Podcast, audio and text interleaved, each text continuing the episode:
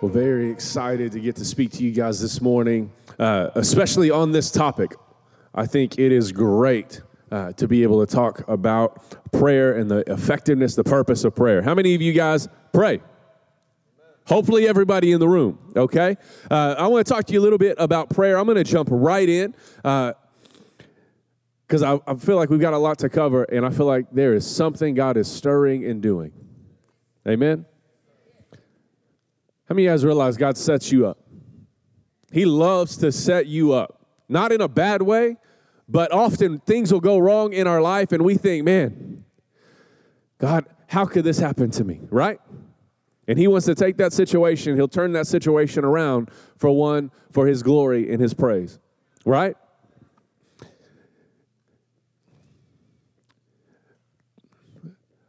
I'm jumping back and forth because I want to tell a story before I get into my message. Is that okay? All right? I, I love this because it, God sets us up so much we don't even realize it. And here's the thing you ever pray with any parents in the room? You ever pray with your kids on something and you're like, yeah, God will work this out, right? And then He does, and you're like, oh, like He really worked that out. Anybody else? Like, let's be honest. It's church. Tell the truth, right? Okay? Uh, and I'm to get tell on myself in a minute with some of that. But so that happened to me this week, okay?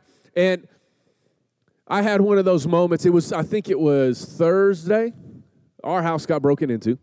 And uh, so, very disappointing. Luckily, they didn't take a whole lot. Uh, just a few things, some jewelry, cash, some things they could get uh, quickly in and out. We've got to replace a window. But here's the thing they stole my kids' piggy banks. Piggy banks, really? That's messed up. So that's how we figured it out. Actually, we sit there and Riker's like, Where'd all my money go? Because he'd been saving up for a long time. He had over a $100 in his piggy bank. Kid's got more money than I got. But he's there and he's like heartbroken. Like, where's my money? I'm like, oh, maybe your brother took it. So we go in his brother and realize his is gone. Then we start looking around the house and realize there's other stuff gone. And I remember sitting down, my, he's in tears because his money is, I mean, he is like crazy about money. Like, for real. We went to kids camp this summer. We were like, okay, here's $30 for a t-shirt and candy. And he's like in line, like, I'm gonna get this, this, and this. And we get there and he names it out, and they're like, I'll be $25. He's like, I'll take a sucker. No kidding. Came home with like 28 bucks. He was like, I wasn't spending my money. Like, like that's his mode. So he's there and he was he was devastated. And we had the prayer with him. It's like God's gonna bring it back. God's gonna replace what was stolen from you. We're giving him the verses. And in my mind, I'm thinking, it's gonna be replaced because I'm gonna make sure you get your money back. Right? As a parent, I'm gonna make sure you get your money back. It's so funny. I think God looks at our response as parents, as adults, as Christians so often, and He's like, that's cute. You're gonna get your money back. Because, track me. Because I'm thinking, yeah, God's gonna make sure you get your money back. I'm gonna make sure that that happens. And God's looking at it like, that's cute. I'm gonna make sure that you get your money back. Because that was three days ago. And since then, what's amazing is we have been blessed out of nowhere by multiple people that has replaced every amount that we lost, plus covered the cost of a new security system, plus more than what was stolen. Do you follow me?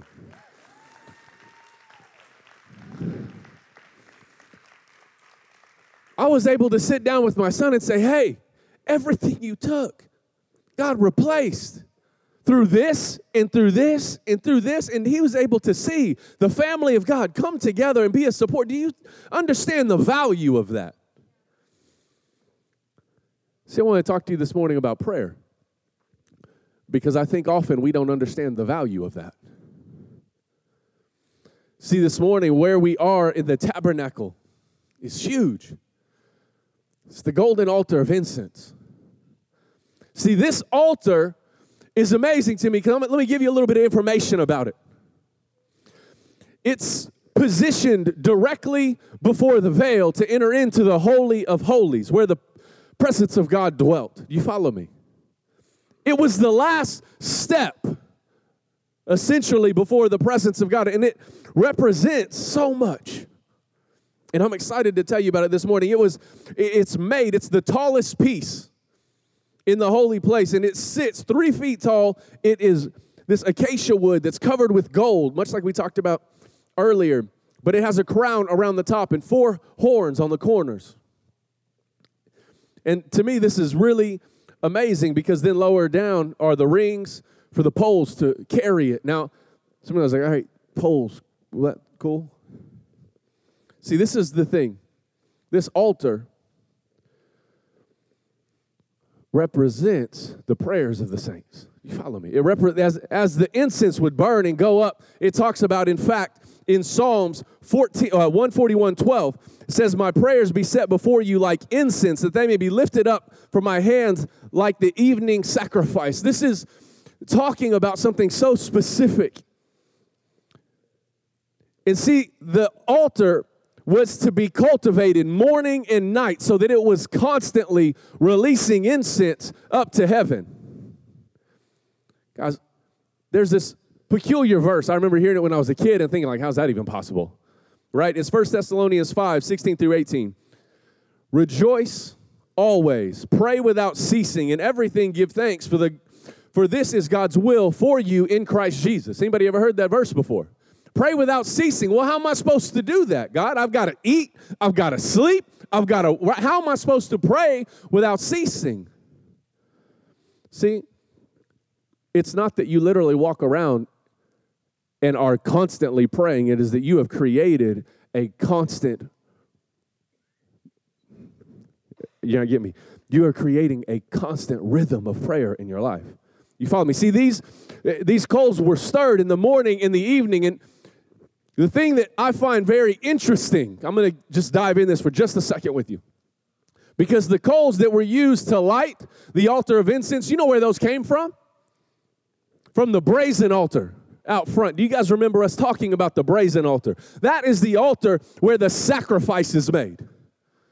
Where Jesus became, get this, Jesus became the ultimate sacrifice for us, correct? You guys with me? See, the brazen altar is where the priests would come and the sacrifice would be given for the sacrifice, the atonement of sin, and then they would walk through this progression into the holy place through the priest. But this is the thing we no longer need a priest to allow us to speak to God because now Jesus was the ultimate sacrifice. Everybody with me to The coals from the sacrifice were the same coals that were used for the incense in the presence of God. Y'all like, okay. It's the very thing that saved you that qualifies you to speak to God today. Do you follow me? It's what you were rescued from. I think so often we look at our past, our mistakes, and we think, man, how's God ever going to listen to me? This is what I've walked through. No, no, no. It's the grace that came from here. It's the grace from the altar. It's the grace from the sacrifice that stirs the coals for your praise. You follow me? See, in this this altar, as I love it because there is so many parallels. The altar itself speaks so much of Jesus Christ, and the incense is us. And our only way to come to the Father is through Him. Right? See, this altar is positioned right before the most holy place, right before the presence of God. The reason we are able to come before the presence of God, the throne room of heaven, is because the sacrifice of Jesus Christ. And see, when our life is founded on that, we are now positioned in a place of grace that we can come boldly before the Father. See, your prayers have power, your prayers have purpose. It's not just something we do as our religious duty and I pray over my meals. Let me help you. Prayer is supposed to have power and purpose, not just, God, I'm going to pray for my Cheetos so that these don't kill me. Right? No, it's the prayer that you pray when you're hoping that lost family member comes to know Jesus. The prayer that you play, pray when you're fighting sickness in your home or sickness in your family. See, prayer has power and purpose. And our prayer is an aroma to God, a sweet aroma. Do you realize that? Like, The thing about incense, it was supposed to be cultivated. So 24 hours a day, seven days a week, there was incense going up before God, and it was a sweet fragrance to Him. Do you understand that when you pray, God is intoxicated by it? You follow me? It is this like, oh yeah, they're praying again. He's speaking to me again. You guys know what I'm talking about. Let me relate it this way. How many parents we got in the room? when your child was little and they would just come up to talk to you or love on you from nowhere.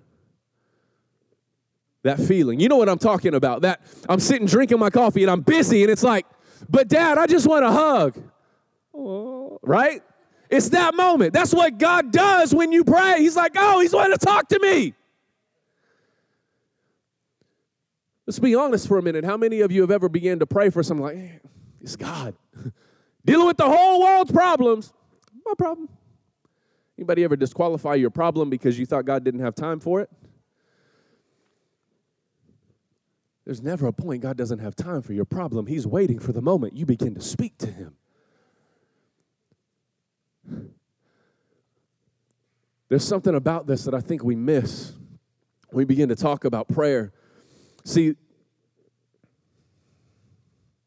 Exodus 30, verse 7 and 8, it says, Aaron must burn fragrant incense on the altar every morning, and ten, as he tends the lamps, he must burn incense again when he lights the lamps at twilight. So incense will burn regularly before the Lord for generations to come.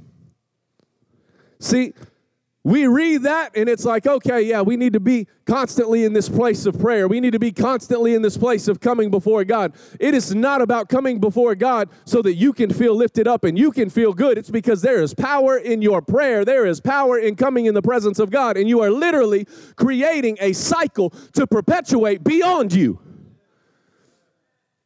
Do you understand the power that you possess in your words? God spoke the world into existence. We can break all sound, I'm sorry, all matter down to sound. That's significant. I believe it's also part of why when the Jesus uh, when Jesus told the disciples how to pray, he said, "When you pray, say," because there's something about when you speak something out that supernaturally attaches to the natural. Do you follow me? How many of you, let's be honest, how many of you have someone asked you to pray before you're like, well, I can pray in my head? You can. 100%. You can pray in your head.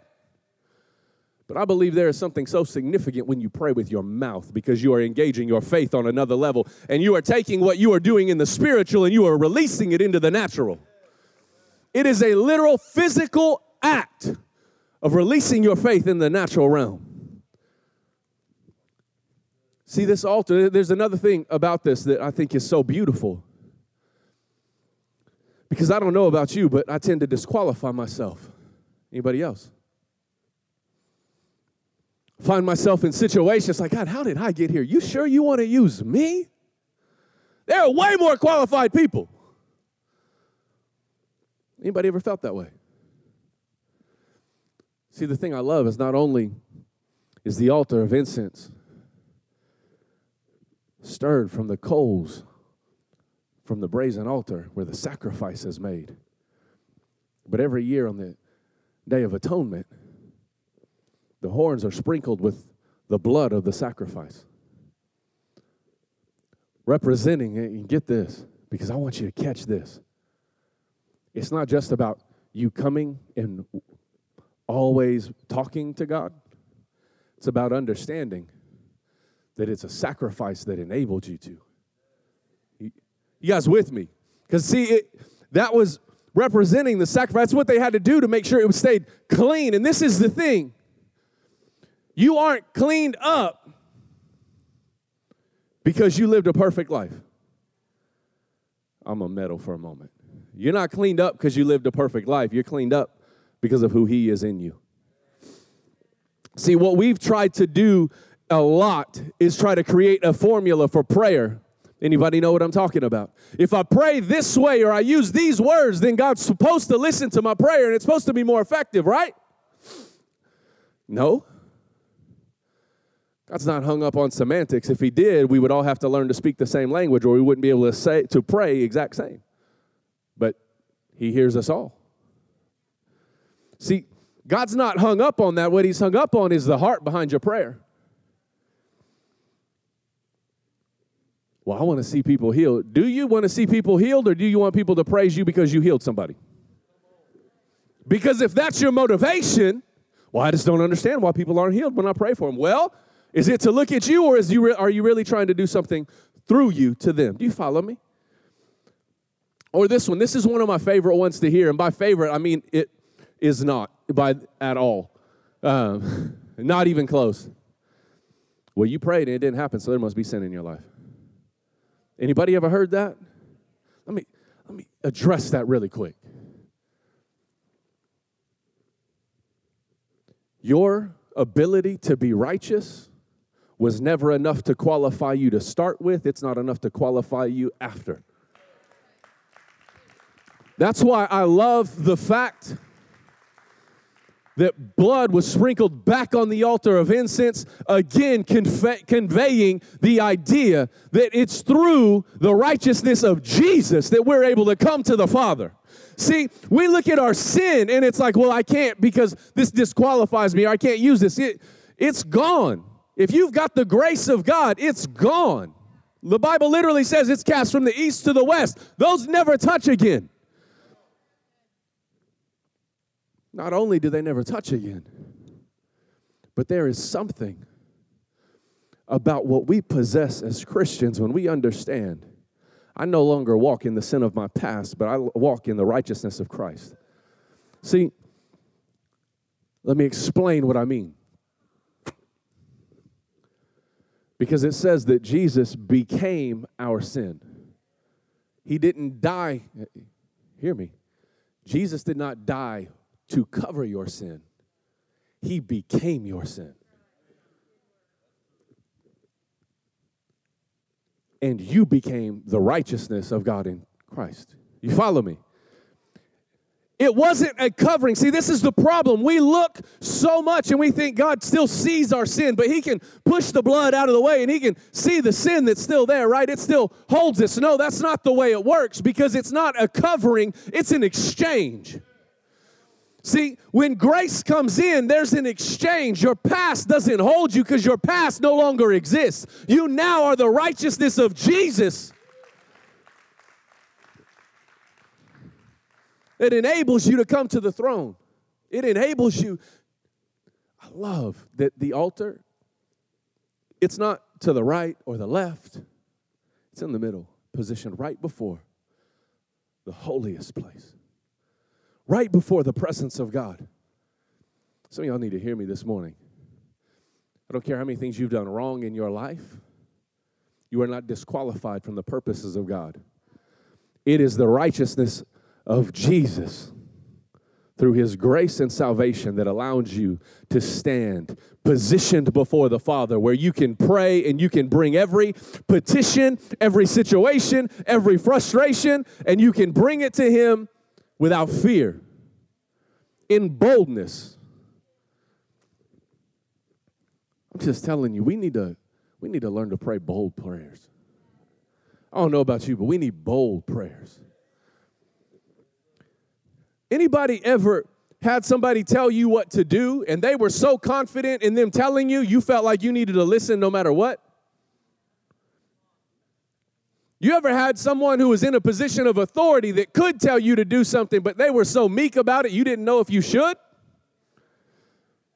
You possess an authority because of who God is in you and what He wants to do through you. Stop asking for God to, maybe if you would, He'll help, you know me. If it's your will, help this person. I'm, I'm tampering. We do this so often. Let me just be honest with you for a moment. I understand the reasoning behind why we say, God, if it's your will, let this happen. And I'm not saying, again, I'm not hanging up on semantics, but if you're really praying for someone, hoping that maybe just might work out,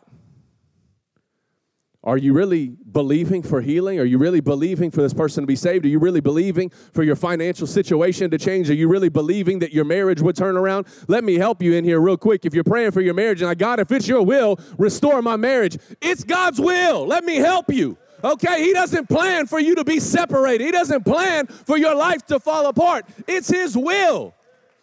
So pray over it with boldness. See, so often I don't think we even pray that really hoping to know God's will. We pray it, and it's our escape clause. Because we didn't say, God, what do you want me to pray? We said, God, do this. But if you don't, it must not have been His will. Pray with faith, guys. Pray with boldness. It's not about the words, it's not about creating a formula to get it right. The formula is this come to God submitted, humble, knowing it's not about who you are, it's about who He is, and let God move and work through you. See, so often we find ourselves in this place where we've elevated ourselves because we're Christians. No, we're a bunch of sinners that God's grace kept us from being in a lifestyle that was killing us. You're not more holy than the next person because God's grace rescued you first. It's the same grace that rescued you that wants to rescue them. See, it's not a separation, it's an identification of, hey, I know where you're at and I've got help for you. All right? Let me relate it to you this way. If you're on a boat that's sinking, you don't look at the dude still in the water when you're on the life raft and think, man, you should have been faster. No, what do we do? You grab them and you pull them on the boat. See, as Christians, we need to stop looking at people in the water thinking, man, sure glad I'm not in there. Water looks cold.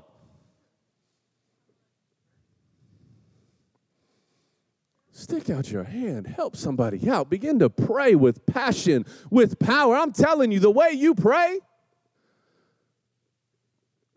should not depend on how desperate your need is. It should depend on the passion you possess on a regular basis. See, the coals were stored morning and night, representing a passion that is constantly being kindled and refueled and restirred. And here's the thing where did the coals come from? The brazen altar, the altar of sacrifice. See, I love it. If we really want to live like Jesus, what does that mean? It means you die to yourself daily. Paul said, I die daily. That means there needs to be a place where we come back every single day to sacrifice in our life.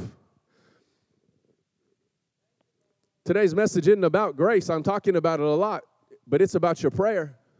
It's about your prayer life. And if we don't understand that your prayer life is directly correlated to the grace that you possess, and your ability to see that and understand that you are qualified to stand before God and ask for things with boldness, with power. Now, don't get me wrong. That does not mean everything you pray is always going to happen the way you think. I'm telling you right now, I know some people, I, I, I, hit hard on marriages and on families and God restoring family members, and I'm telling you, there's some people I know who have prayed and they've been fervent and things didn't go the way they thought they should go. Let me help you. Depending on when you're praying for family, God moves on their heart. You are the vessel that God uses to bring something into existence. Do you follow me? But you are not the person who can make a decision for another person. That's not on you. I know some of us like, but let it be on me because this dude needs saved. Trust me. Right? But it's not on you. All you can do is bring that before the Lord. All you can do is day and night intercede on behalf of others. I love it because Jesus is interceding for us on our behalf at the right hand of the Father. Constantly. So everything that goes wrong, every time life falls apart, every time that you fall back into the things that He's rescued you from, I got to start over. No, you don't. See, what you forgot is the blood didn't cover it, it exchanged it. So I'm back in that same spot. No, you see yourself as back in that same spot. God just saw you as making a mistake. Jesus isn't looking at you. God's not looking at you compiling every mistake of your life. And when you die, which stack is higher? That's not the way this works, okay? When Jesus saves you through his grace, God looks at you, and guess what? That block of all the mistakes you've made in your life, they just got swept off the table. So the next time you messed up, God looks and you got one block. You want to know the beauty of it? Repentance. You got no blocks. You follow me. See, that's how we're able to come before the Father. That's how we're able to pray. And it, but why would God listen to me? I'm a I've done all these things wrong. I'm a horrible person. Let me ask you a question. How many of you in here, if people knew what you really thought, half the time would not be your friend anymore? Tell the, because I say stuff like, oh, horrible person, like, oh, I'm not a horrible person. Really? How many friends would you have if you said what you really thought most of the time? Okay, I'm a horrible person. Right? Let's tell the truth. I'm not saying you're out killing people, but I'm saying that we all have things that we don't want people to know about us. And the only person who knows it is you and Jesus. And the only person holding it against you is you.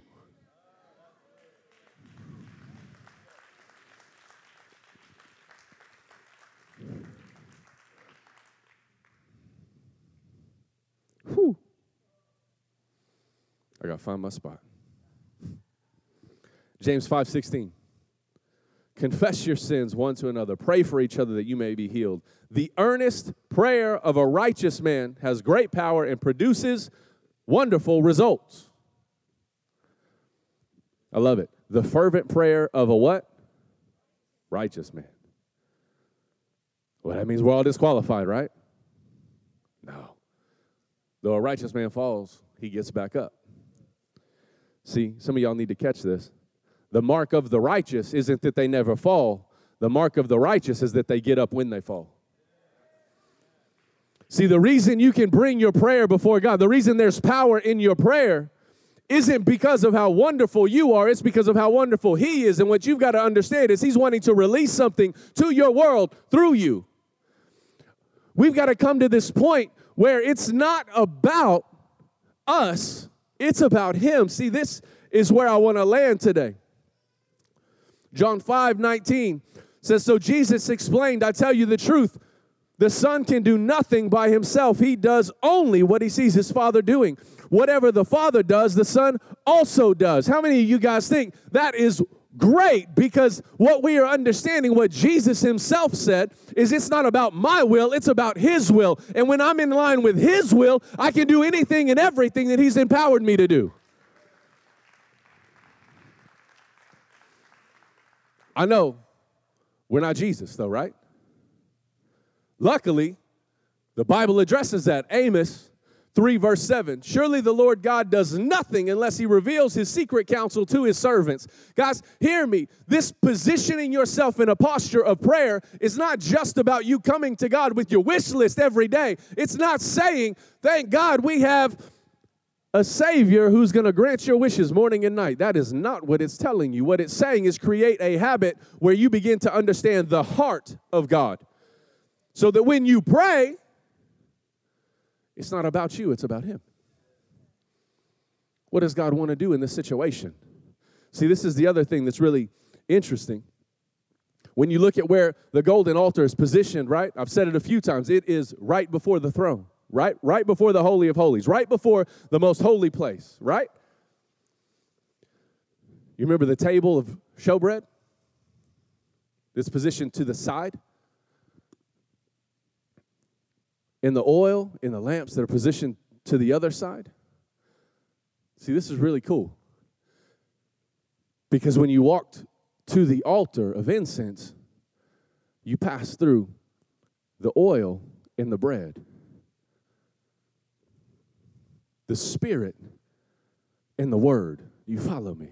You want to understand the voice of God in your life? You want to understand the purposes of God that He wants to bring in this world? It's found through the Spirit of God and the Word that He's empowered you with. And when we go through both of those, we're able to come boldly before the throne room of God, carrying the concerns of God as our concerns because now we understand His heart. You follow me? See, there's something to this that we've got to understand. There is so much depth in what God wants to reveal. I didn't even get to half my notes. Not even close. Because, see, the I'm to try to fit in like just the concept real quick. See, the other beauty of this incense is it was crushed before it's used. It's taken, and they take all of these spectacular things and they crush them together to make a fragrance that is only to be used in the altar of incense. It's not to be used for anything else. I love it. This incense isn't to be used for your own personal gain, it's only to be used in the presence of God.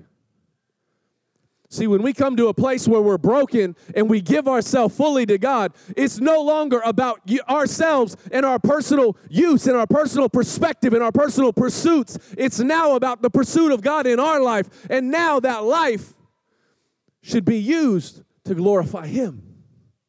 And it's through our brokenness that we are able to be a life that glorifies Jesus in all of our imperfections and impurities. You follow that. It's so incredible. If we can get the band to begin to come back up. What God wants to release in our life when we understand the power of prayer. See, I think so often we begin to pray and it becomes our obligation our duty, right? Anybody else ever feel that way? We're in church. It's okay. You can tell the truth. I think so often it's like, well, I mean, I pray at night. We have our prayers, and I'll, I'll tell you the truth. This is one of my pet peeves, and I've told my wife this. And it's not directed to anything, and if your kids do it, that's okay. Mine still do. I just don't like it.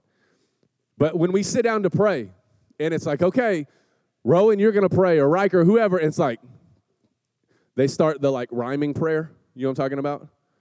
I'm like, every time, I'm just like, dear Lord. Not that it's like, I understand the purpose is to teach them to pray, but the thing we've got to be careful is that we don't become so mechanical in our prayers that we lose the heart behind the words. See, and I challenge my kids when they begin to pray and they, they start their little rhyming prayer. I'm like, no, just pray from the heart. It's, it's not that I'm saying there's anything bad about creating that rhythm, but I want them to understand to pray from the heart. Now, you know what that means? Instead of a five second rhyme so I can eat some food, I'm going to get a 30 minute prayer about dogs and camels and the teacher and homework. And we might talk about food. Maybe. But he's learning to talk to God about the things that he cares about, not just the mechanics See, we've got to come to a point where we learn to talk to God about the things He cares about and not just the mechanics of life, not just the struggles in our jobs. Sometimes the struggles that you face really were never about you, they were about what God wanted to do through you. But we were never, never able to see the struggle as an opportunity. See, we've got to position ourselves in a way where when you get up in the morning, God, what do you want me to do in my day?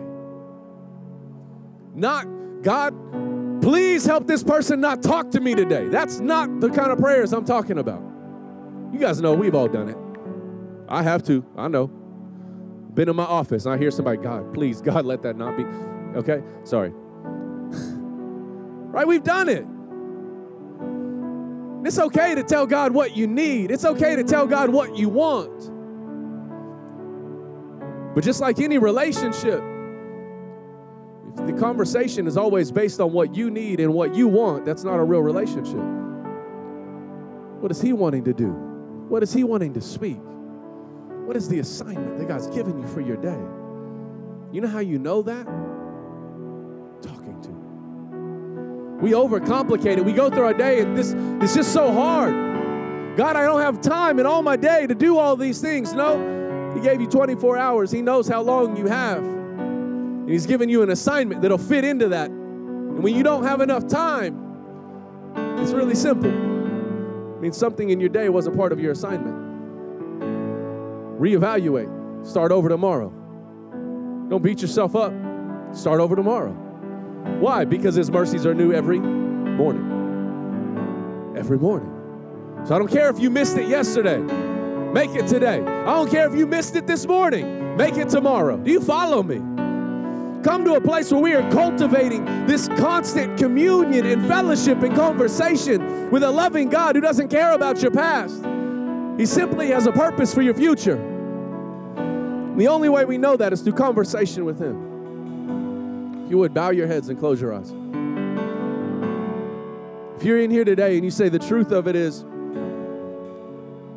I don't really know what it is to have a real conversation with God or relationship with Him. And today I need to fix that. I want you to raise your hand. I want to pray for you. Thank you. Anybody else? Thank you. Thank you. Thank you. Anybody else? Thank you. Thank you. Anybody else? Thank you. I want everybody in the room repeat after me Dear Jesus, come into my heart. Be the Lord of my life. Help me to know your voice and to live for you every day of my life. In Jesus' name, amen.